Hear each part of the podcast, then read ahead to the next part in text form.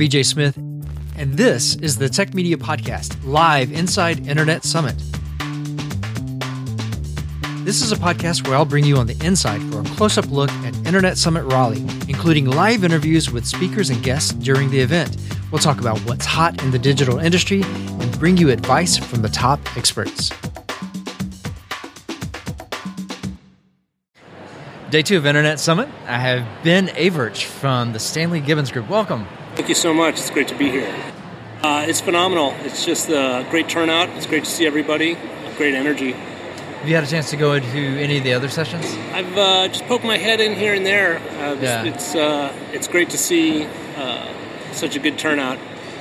You have a talk coming up later today, building enabling systems with big data. Yeah. So there's there's that buzzword we we heard started a few years ago. So what's going on with the big data system? Sure. So basically, the premise of my speech today is to kind of demystify the whole thing and to turn this from something that's buzzwords and, and cliche into how do you actually make this work in an ordinary business context. Uh, so it's really about managing projects, getting aligned with your stakeholders in the business and in finance and operations, deciding real specifically what is it that we need to do and why. What's the business case? And doing the kind of legwork up front that you don't hear people talk a lot about. Uh, I think there's a predisposition towards imagining that data is some kind of magic thing by itself. Right. But it's really not. It's just uh, information in its rawest form, right? Right. So the the energy and the horsepower needs to be applied uh, to direct it in a very specific, very focused way, so that you derive some kind of business benefit. And it seems obvious, but it's a lot of times where people get tripped up because the IT group is the group that owns and administers the data.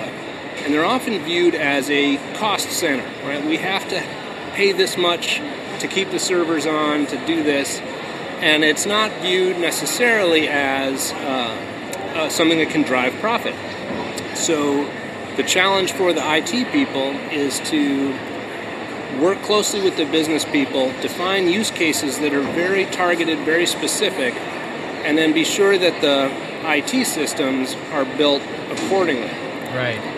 So, really, that's what I'm going to talk about is uh, how do you manage that process as a product manager, build the alignment, get very specific, and then talk about just a couple use cases that are seemingly simple but in actuality very powerful. So there's you know so many um, complicated pieces to dealing with data, big data, right? Yeah. Uh, one is you have so much of it, and there, and it's amazing what you can collect and what you can learn about you know customers and habits and, and all these things, but being able to organize that data into something that's usable and logical uh, because it can get so completely overwhelming that people just say, you know, throw up their hands uh, and, uh, you know, instead of making a choice, they'd rather not making a choice at all, right? It's Yeah. a hard choice. Uh, your other issue is collecting and storing that data and having the technology to do that properly. So you, you're you're helping folks to justify the collection and storage of the data, and then sifting through the data to figure out what's important to which which of that data you can use to make it profitable. Yeah, I mean, essentially, the metaphor that I use at the end of the speech is you sometimes hear people say, you know, data is the engine that's going to drive our business. But that's actually not the case, uh, to my thinking. It's Right. more like data is the gasoline that you put in the engine. Then the question is, what is the engine?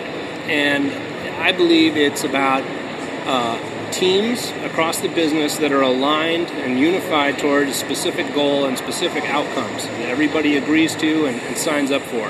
Like we want to be able to target 25 to 34 year olds who do this and that, uh, and we want to send them this type of message and as specifically as you can qualify what it is you want to do.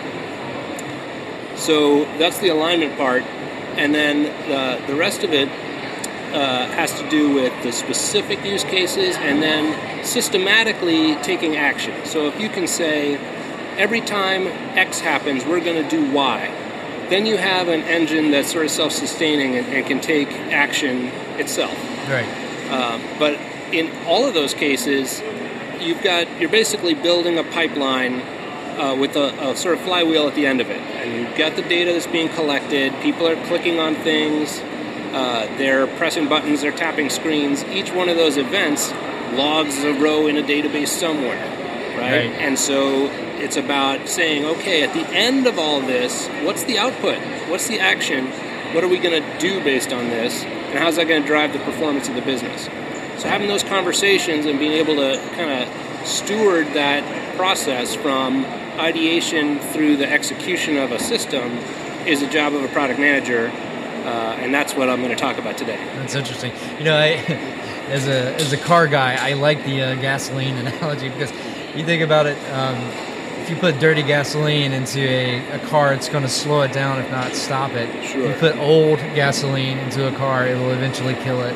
Right. So, yeah, data is very much the same way. You want clean data and you want recent data. Yeah, clean and recent and rich, right? The way you the other aspect of the metaphor is octane, right? Right, it runs more efficiently. Right, and if you have higher octane, what does that mean in this metaphor? It means basically you have a richer data set. So you'd have things like I would know if this was a homeowner or a renter. I would know if he subscribed to mail order catalogs. I would know obviously the age and gender, the psychographic, demographic stuff. The the more robust a profile you have of the person, uh, the more actions you can take on the other side of it. Likewise, and the other thing I'll talk about a little bit is not just the customer. We talk about customer at the center, but it's also the product. Right? How much do we know about the product that we have to sell or our service or offering? Can we have a equivalently rich data set about our product uh, as we do about the customer? And we think, okay, you know, here's a product, it's red, it has a price, it has a function, a utility. But there's also some stuff that could be teased out of that further, you know, the aesthetic quality, uh, the types of materials, any sort of structured data about the thing that you want the person to buy is also of value because you can associate a user to a product and you can also associate products to one another based on those different types of attributes, all of which are data elements. Ben, good luck with the presentation later today. Thanks for joining us. Thanks so much, BJ.